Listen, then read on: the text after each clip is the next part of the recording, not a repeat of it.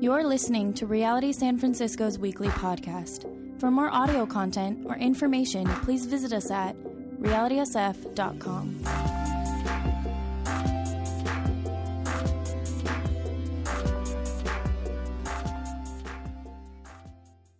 So please open your Bibles to Genesis 24. This week we get back on track in Genesis. It's the longest chapter in the book of Genesis, and it's actually one of the, the longest in the entire Bible. And, um, you know, Genesis 24 is really, uh, it's a wonderful chapter. It's filled with a lot of excitement. There's a lot of drama. Um, uh, it contains uh, one of the best love stories in the world, and who doesn't like a great love story? But there are also many practical themes.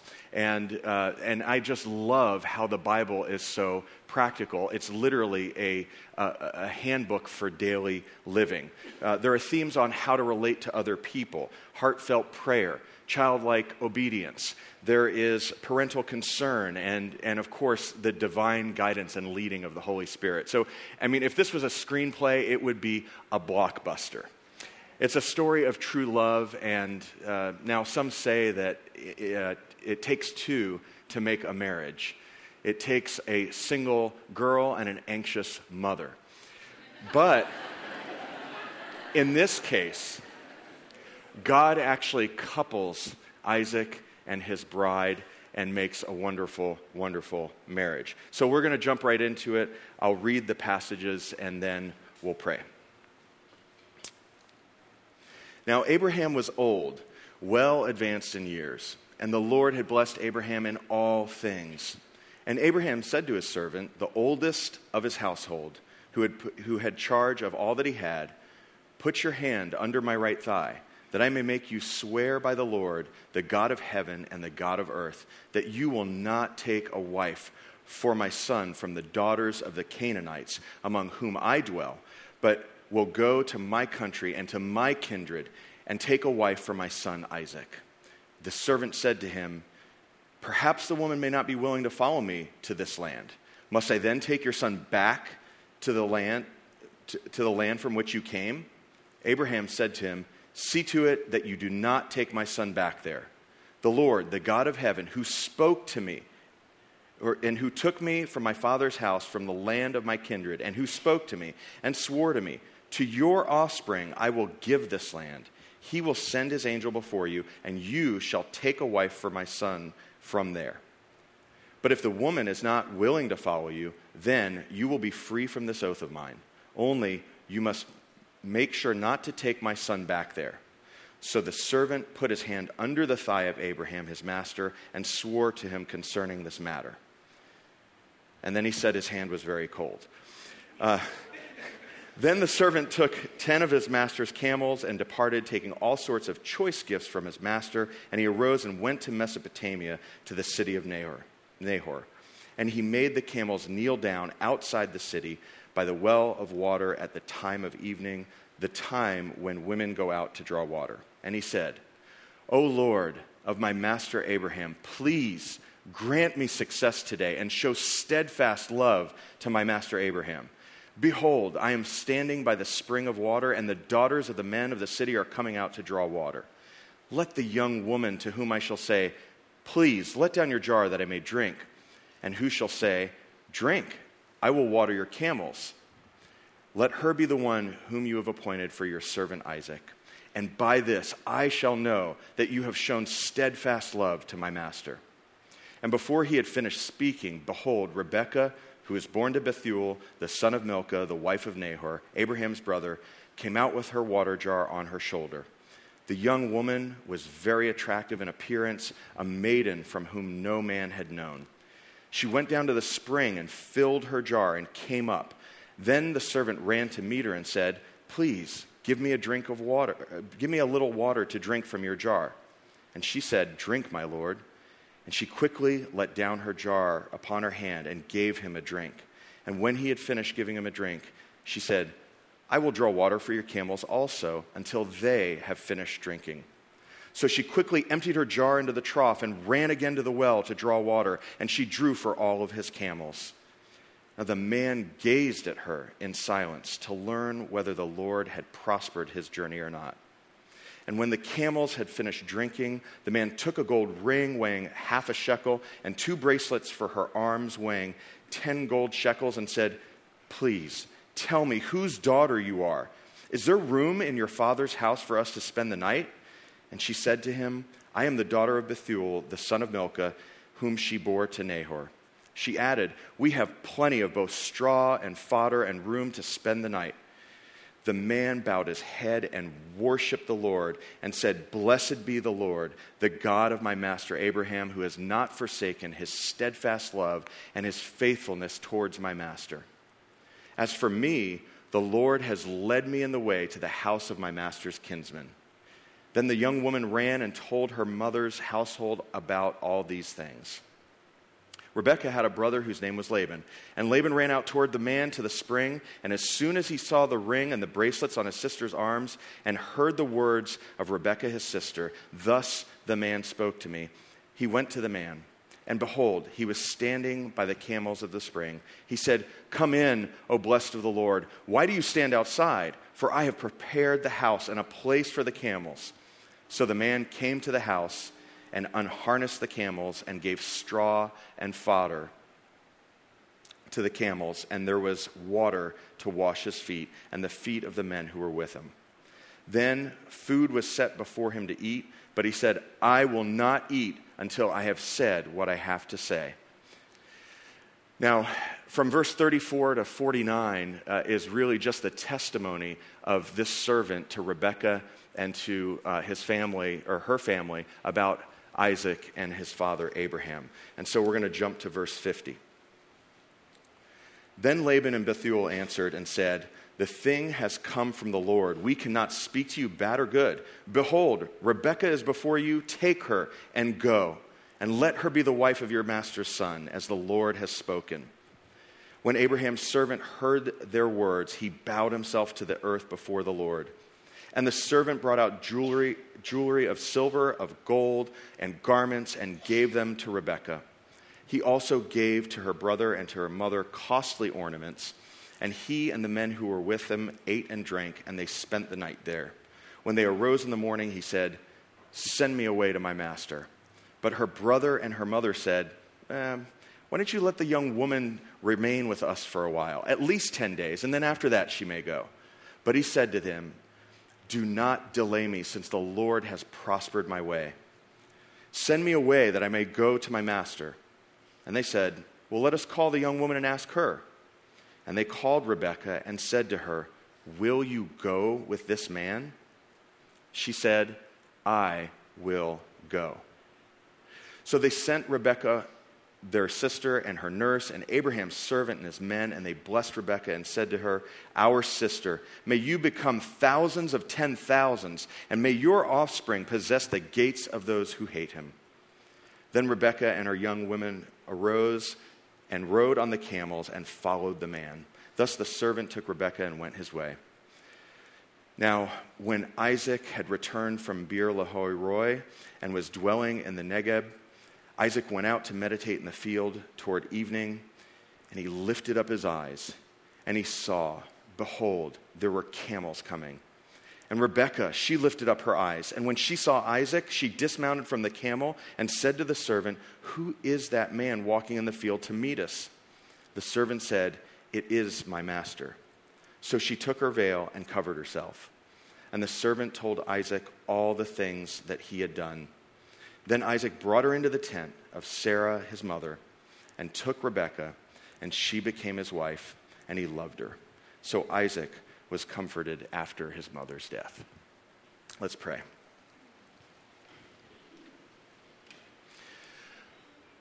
Lord, we thank you for this day, God, this day that you have made. And so we want to rejoice in it, God, but we want to rejoice in it with you.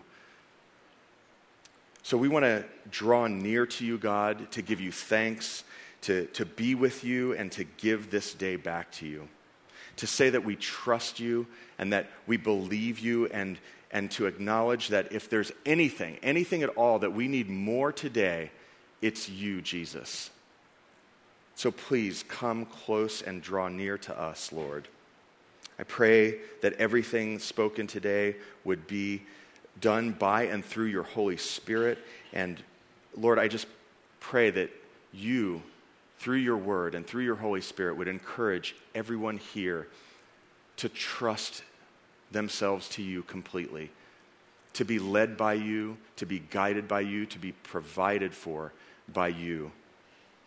And Holy Spirit, I, I just give you all of me now and ask, Lord, that you would use me. So we thank you. We need you, Lord, and we love you. And pray these things in Jesus' name. Amen. So, what we've seen up to this point in our study is that the story of Genesis often involves these barriers uh, that, uh, that we need to overcome in order for the Abrahamic covenant to continue. And in our text today, Abraham is still alive, but this chapter effectively brings to end the storyline of Abraham, and then we pick it up with Isaac and, and continuing on the divine promise with uh, Abraham's descendants. So this story turns this focus upon to Isaac and his future. All of Genesis 24, up to the first 11 verses in chapter 25, records for us the last days of Abraham. And the, we see in the distant setting what's happening is that back in Genesis 12, the promise that I will make of you a great nation uh, in Genesis 12 uh, is, is kind of what's in the distant setting. And then just preceding Genesis 24, we have uh, the, the story relating to the death and burial of Sarah. So now there's no mother in Israel. Sarah's tent is empty. Abraham is old. And as a matter of fact, these are the last recorded words of Abraham in the Bible. And Isaac is still single, probably the first 40 year old virgin. now, for this nation to come about, Isaac the only son of promise needs a wife. And if Isaac dies, the covenant dies. So, in a very literal sense, Rebekah is actually filling the void in the Abrahamic covenant by taking Sarah's place and then thus allowing uh, the, the promise to continue through the birth line. So, the approaching death of Abraham raises some really important questions in the reader up to this point in Genesis. Driving each scene is the implied question how will God carry out his incredible promises? Will the servant be able to find a suitable wife for Isaac? And if, she, and if he does, is she going to be willing to even go? And will her family be, letting, be willing to let her go? And how will they overcome the inevitable uh, stumbling blocks you know, that, that, that us as humans have? I mean, because after all, this is a sight unseen marriage. Will she be willing to go right away? And will they continue in a unique covenant relationship that's been, that's been bestowed upon Abraham? And how will the chosen line of promise, uh, if they do come together, how, is, how are they going to uphold and are, they going to uh, live into the shoes of, of Abraham and Sarah, the father of faith? And so, how I want to look at the text today and this chapter today is the faithfulness of God to provide a son, the faithfulness of God to provide a spouse, and how Christ chooses us. First, the faithfulness of God to provide a son. Now, look at the first chapter, or the first verse. It opens up, and we open up this scene in this chapter saying that Abraham was very old but he was a man that was blessed in all things. Abraham was blessed in all things. Really? Was he blessed in all things? Because, I mean, when I first read this and even knowing of all the promises and everything there, I mean, Abraham had to trust God for a son, and then he had to go to a different land, from his homeland of Ur to the promised land, Canaan. And it always seems like, as, as we're reading through this, that he's always leaving someone or something behind. And, you know, as he moved to the promised land, he had to leave Lot behind. And then he settled in a land where he owned no property. He lived in tents. And he had to wait 30 years for a son. So, does that sound like a man that's blessed to you? Then, finally, he gets his first son, Ishmael, whom he was very glad with, and then he has to send him away. And then finally, when he does receive the son of promise, Isaac, he's asked, go and sacrifice him on Mount Moriah when he's at a young age. I mean, is that really someone who sounds like a blessed man? Is he blessed in all things? So uh, again, as I, when I, I mean, looking at it, the, the natural man, looking at this verse and looking at Abraham's life, I say, wow, what a difficult life. That's difficult. But Abraham was blessed in all things because he's a man who had the promises of God. He had the, cov- the, he had the covenant blessings in the covenant Messiah, in the, in the, excuse me, in the coming Messiah. He had a God fearing wife for many years, and he received the promise of a son who would also fear God himself. Abraham was also blessed in material prosperity. He lacked nothing, and God promised his descendants a glorious future. So the Lord provided and did all this despite the various trials that he would go through. So, has the Lord blessed you in all things? I mean, is that the way that you view or that you look at your life?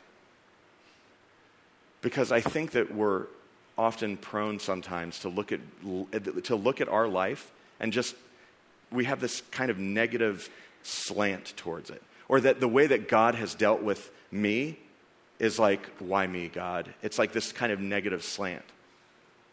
But, but if we really, if we really just understood for a moment and we really got what, you think about you, if you think about, I deserve a lot worse, I don't, get, I, I don't deserve any of this, and what's really coming to me, then I think that we'd all say, I lead a blessed life, and God has blessed me in all things. Because in the end, when it's said and done, I mean, when your life is over, when, your when your life is over, you just can't simply lose with God. You can't lose with God because it's God's covenant. It's God's covenant and His promise, and He's not going to blow His reputation on you or me or anyone else for that matter. It's God. You can't lose with God. Now, when we think about Abraham, especially in these last few chapters, while, I mean, what we see is that while God's promises are absolutely certain and sure, there's, they, they require an active participation on our part. Think about that for a minute. While God's promises are certain and sure, they require faithful participation on our part. It's an active participation. And we see that. We see that, that, that when God gave Canaan to Abraham, he had to leave where he lived, Ur, and take possession of it. You see, that's active. It's active. And then when God promised Abraham and Sarah a son, they had to go ahead and, and, and be active in, towards one another's, towards one another in the, in the act of procreation. You see, that's active. They had, to, they had to actively be faithful in pursuing that. You see, Abraham is acting in his faith through his understanding of God. And the reality of our faith is that, I mean, I know that you guys are, some of you are being put through little tests right now, and some of you are being put through bigger tests. And that's the reality of our faith. I mean, we get tested here, we get tested here, and we get tested there. And, but, but what we see is that although that when what God has promised isn't quite materializing yet, when it just hasn't come right away, what happens is that our, our own desire and our own selfish ambition kind of creeps into that place to go ahead and say, I want to help move things along. Because that's what our culture says. Our culture says, hey, listen, you've got a problem, then do something about it. Do something about it. Don't just sit there, do something. And that's not what the gospel is. The gospel is, is not what you've done, but it's what Jesus has already done for you. So, too often, we immediately offer a shortcut that deceptively seems to bring us to the same point. And for Abraham and Sarah, their shortcut was Hagar. And in so many situations, the choice that faces us is essentially the same as the patriarch patriarchs, all the fathers, every single story that we read and that we come across. We can either, one, we can either believe God, even though that, that it looks undoable, or follow your own selfish desire towards self fulfillment and try and help God along and try and do it your way. You see, biblical faith is largely a matter of memory. And it's because it's through memory of each generation of believers that, that commits itself to the faith of its ancestors. Now, keep in mind, though, that remembering is not just simply an empty mental act. It's not, it's not just an empty mental act. We, um, one of the leading Jewish philosophers of the 20th century, uh, A.J. Heschel, uh, he, he, writes, he writes this about uh, much of what the Bible, um, uh, uh, much of what the message of the Bible is, is, can be simply summed up in one word. And this is what he says Much of what the Bible demands can be comprom- comprised in one word to remember. To remember means literally to remember the body to bring the separated parts of the community of truth back together to reunite the whole. The opposite of remember is not forget, but to dismember. The opposite of remember is not to forget, but to dismember. And so oftentimes, we have, when we're, when we're not, when we're quite, when we're almost just coming undone and, and we're, we're, we're moving forward in our faith, but then we, we tend to forget what the last thing that God had said to us. And, and there's just like this, there's not this peace. Remember what God has done. Remember, just as, as, as um, the priests were um, crossing to the east side of the Jordan and God separated the waters for them, and, uh, and after they crossed over, they said, God said, Now go back into the Jordan and pick up these stones and set them on the east side of the land as an Ebenezer, so that when your kids come through the land and they see that those stones there, they'll ask, Why are those stones there? And then they can tell them to remember what, what God had done for them. Excuse me. So to, re, to remember is essentially to bring back together. And, and I think it does, it's, it's a great practical way for us to remember, again, time and time again, what God has done for us. So, God's will for Isaac at this point really continued to make demands on Abraham's faith. And so, right up to the end, Abraham, at the end of his life, is called to trust God. And so it is for you and me. I mean, you kind of think we never get a break and it doesn't necessarily get easy. And Abraham was being tested right up to the very end of his life. But it's a great way to go out. I mean, Abraham enters and leaves history on the basis of divine promise. So, next, the faithfulness of God to provide a spouse. Just as Abraham had no son to trust God and had to trust God for a child, and then he had to trust Isaac for a, a wife, Isaac had to trust God for marriage. Now, imagine for a moment with me um, what it would be like if you were, were uh, commissioned, if you were asked, as Abraham asked, if, if, if, if you were that servant that was commissioned with the task of going to find a bride for the heir. How would you go about it? And, you know, I, am glad that the Bible here says that, that it was a wise, aged servant. He had been in, this, in the household for a really long time. Um, because I think that a younger servant probably would have gone about this in a completely different manner. I mean, just, you know, he probably would have come in and rolled into the city with a lot of pomp and uh, a lot of advertisement. Uh, it would have been like, uh, the setting would have been like a Miss Mesopotamia contest and it, it, would be like Cinderella, or uh, maybe better yet, like Esther, even. And, and only there would, could only be one, and he would be saying, "Listen, I have the, a handsome, young, uh, well, relatively young. I mean, forty. Um, uh, 40 year old heir, and he's the only heir. And he, he's, he's been promised all things. And so only one lucky girl would get to, to win this. But how different different was the methodology of this wise servant. Because when his caravan pulled into Nahor, uh, what does he do? He immediately, immediately, the very first thing, and this is characteristic of him, what he's doing at critical points, the very first thing that he's doing is he's praising God or seeking God's will and guidance. And this is what he says He said, O Lord, God of my master Abraham, please grant me success today and show steadfast love to my master Abraham. So I know that, like, at this point, you're like, okay, Pastor.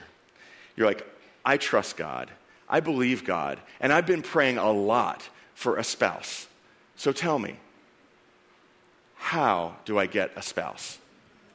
So this is where you guys like start taking really very careful notes. And then I will tell you we will conclude that answer next week.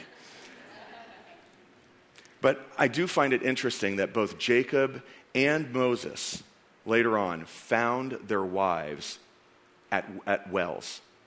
And it was also both, well, you guys know where I'm going with that. So, but, but it's after both a long journey. So go on a long journey and then go hang out at a well. Problem solved. No, but seriously, what does it look like to get a spouse? And let's look at Isaac, 40 years old, and still single. Now, I know what this is like uh, because I was, we, I was three weeks away from my 40th birthday when, uh, I married, uh, when I was married to Erica. And so I know what that's, that's like to be um, waiting and looking. And, and um, I'll just be real transparent. And the guys in here that I've been meeting with through counseling and discipleship and premarital and everything, and they tell me they're like, Tarek, I am just undone. There's nobody on the radar. I'm like, listen, dude. I'm like, are you crying yourself to sleep yet? and how old are you? Dude, you're 28? Forget about it, man. You got at least 10 more years, and then you can talk to me, okay? So I know that's what most of you, or many of you, or some of you even, are dealing with. But let, us look at the end, verse 67, and, and take a look at this. It says this Then Isaac brought her into the tent of Sarah, his mother, and took Rebekah, and she became his wife, and he loved her. And he loved her. Do you notice that love comes last in this chapter? Isaac learned to love his wife in time. Love came after marriage, not before it. Love came after marriage. And the principle is this is that romantic love is never the basis for marriage. Rather, marriage is the basis for romantic love. So, romantic love isn't the basis for marriage, it's marriage is the basis for romantic love. Because, you know, again, in our culture, we are so dominated by the emotion of love. And for some of you, I mean, your idea of love is pretty distorted, it's pretty jacked up. And, but I mean, guys, I just want to give you another way to think about it. Because I mean, I know that we think about attractiveness first, and usually the first thing, uh, again, sitting in premarital or anything, the first thing that attracted me to, to Erica, I was like, she's hot, you know? I, I, mean, so I understand that attractiveness is that thing, but it's not the only thing. Because, I mean, we think about attractiveness and all these other things, and while they're important, important, just bear with me. I'm trying to just say, here, look at it this way. How about considering it this way? Because love is really a choice. And look at how love followed marriage in this story. And anybody here that's been married longer than a day will tell you that it, that it changes anyway. I mean, you know, you're, you're, you're in love with the idea of being in love with this person. So learn to love them. Pursue, well, date your wife. Date, in your dating relationship, just keep that in mind. One of the um, books that we go through in premarital is The Meaning of Marriage with uh, Dr. Uh, Timothy and Kathy Keller. And uh, there's a great quote in there. I'm going to read this, um, this out of that book. We never know whom we marry, we just think we do. or even if we first marry the right person, just give it a while and he or she will change. For marriage, being the enormous thing that it is, means we are not the same person after we have entered it. The primary problem is learning how to love and care for the stranger to whom you find yourself married. Learning how to love and care for the stranger to whom you're married. Could you get into that place where marriage is a choice and then and then be willing to be led by God? Can God lead you to that place? The question that repeatedly faced Abraham, again, time and time again can God do this? Can he fulfill his promises? Or does he need a little assistance? Slowly, Abraham then basically learned to trust God in the little daily decisions of his life, to trust him completely. And maybe perhaps that's where that some of you are today. I mean, you've trusted God for your salvation. You're like, check. But can you trust Him in the daily decisions of your life? Can you trust Him in bringing you a spouse? Can you trust Him to find a job? Can you trust Him to behave, uh, you know, in a particular way in that really difficult dating relationship or situation at work? Can you trust Him? Can you be led by God? And so, you know, now at this point, after you've exhausted everything, uh, this is where a lot of you, and I mean, and I get to this place often. I'm like, oh God, just, I wish, please give me a sign. If you'd only just give me a sign. And we see that the servant in our story ask God for a sign. But is it appropriate to ask God for a sign? And how do we interpret the sign? Do we trust the signs? Well, I mean, we often do signs like this. Um, Lord, if she, if she would, if she's wearing red, or, or better yet, it's like, oh my gosh, she brushed my arm. She's the one. I mean, that's, I know that's kind of superstitious and I don't want to embellish it, but I mean, that's how we do signs. But look carefully how the servant chooses his sign. It's in verse 21. Verse 21 says that the man gazed at her in silence. The man gazed at her in silence, and he gazed at her in silence while she was going ahead and drawing water for, for 10 camels. Do you know how much water camels drink? They drink like 25 gallons an hour or something like that. I don't know. It's, it's a lot of water. So, how much, how much do you think that, that um, Rebekah could carry? I mean, how, when the women would go out to fill their pitchers, how big were they? I mean, they were probably like one or two gallons. I don't know. But, and she says, I'm going to, I'm not only going to give you a drink, but I'm going to give, I'm going to let all of your animals drink. So he had some time to sit back and just like watch her. And he's like watching her, and she's sweating. I mean, talk about a workout. She was like, she's probably like, no wonder she was like attractive to look at. She was probably like, yeah, anyway. so, so he sat and he watched her this whole time. He, because what he's looking for, he's looking for her character.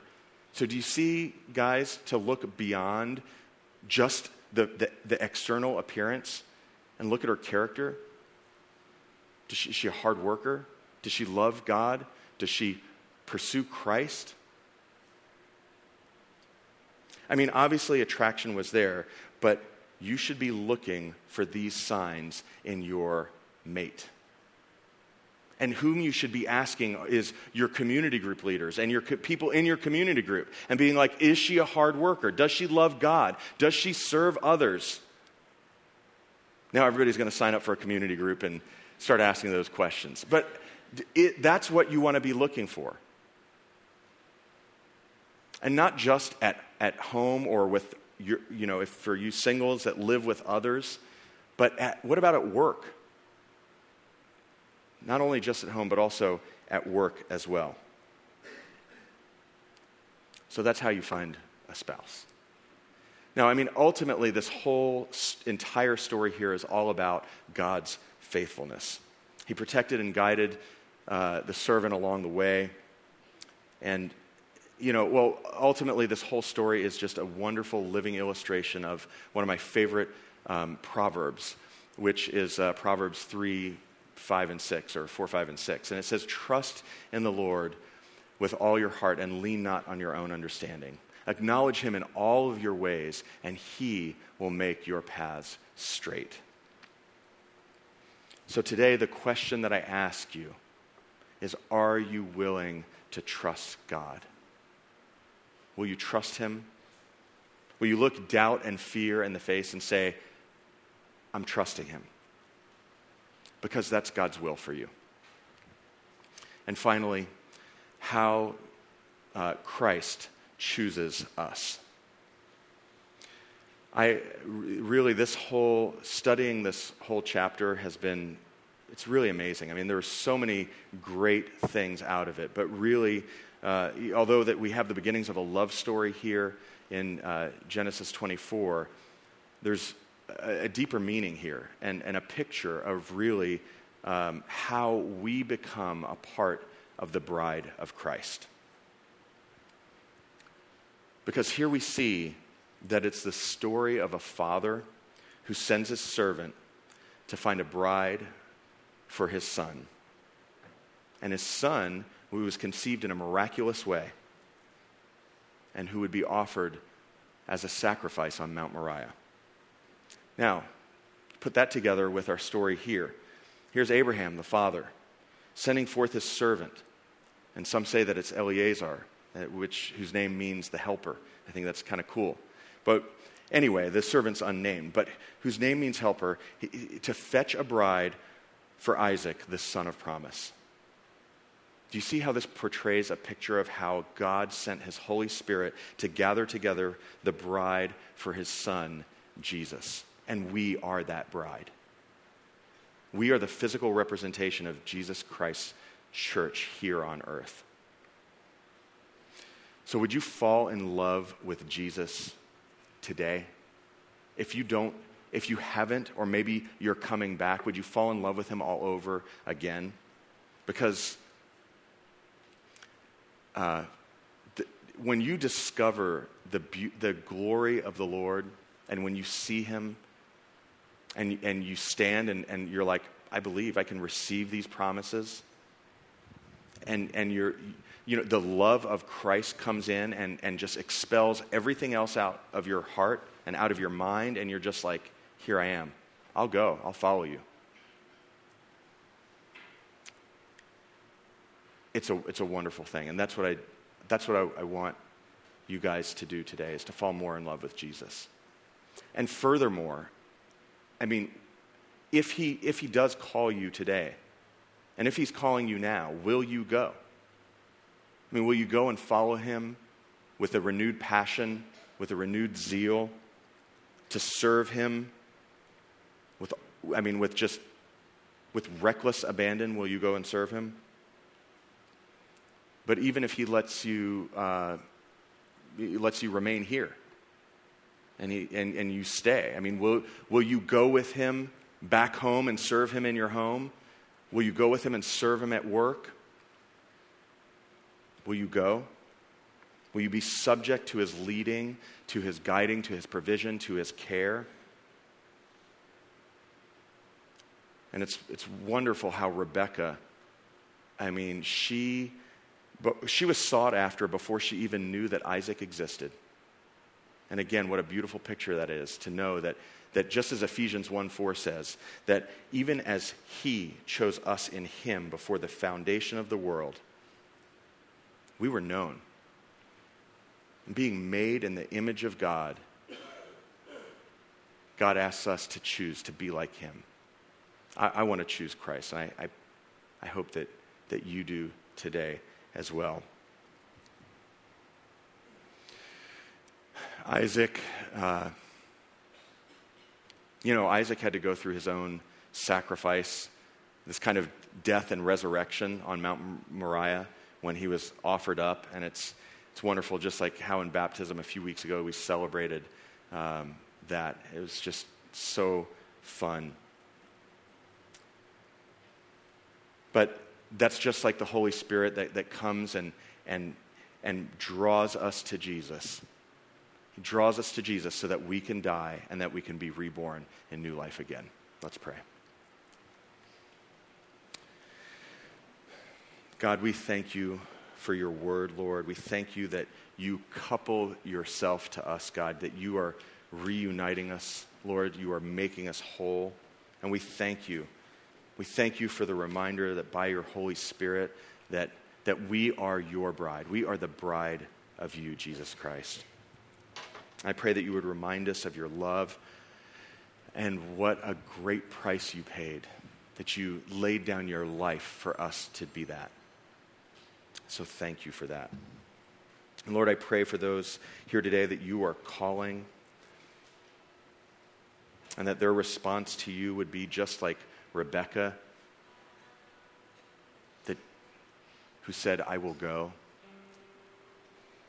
And Lord, if there's anything in us that's um, preventing that, Lord, I pray that you would remove that now, that we would be able to respond. Because, Jesus, you said that you are coming back for your bride. So, Lord, come. And may we be, may we be ready, waiting for you. Amen.